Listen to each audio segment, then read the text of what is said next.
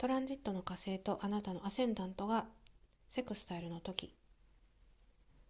この時期は、まあ、キーワードとしてはあなたはこうグループチームで何かやるんですけれど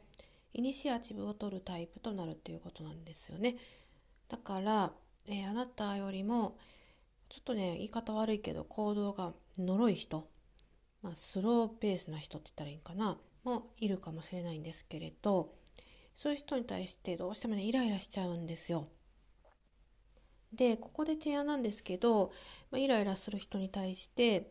あなたがそうイライラしちゃいけないよとかそういうアドバイスもできるかもしれないんですけれど、ま、このトランジットはですね思い切って、まあ、そういう人はちょっとチームから外れてもらってあなたと同じ、えー、スピードで物事をね成し遂げる力を持っている人を集めた方が、えー、より良いかなというふうに思いますね。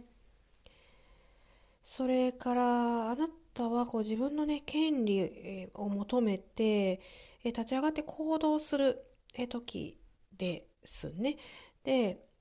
まああなたのそのチームとか、まあ、グループで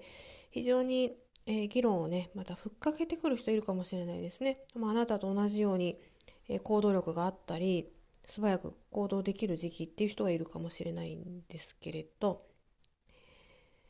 まあその時は、まあ、メリットを考えて行動した方がねいいかなと思いますね頭の中でね。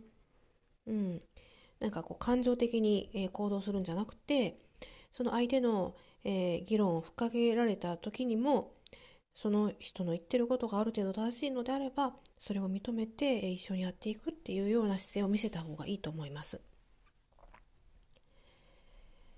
まあ、仕事面では基本的にうまくいくって考えてもらえばいいのでその辺りを注意して、えー、置かれるとうまく人生が生きやすいんじゃないかなと思いますね。それから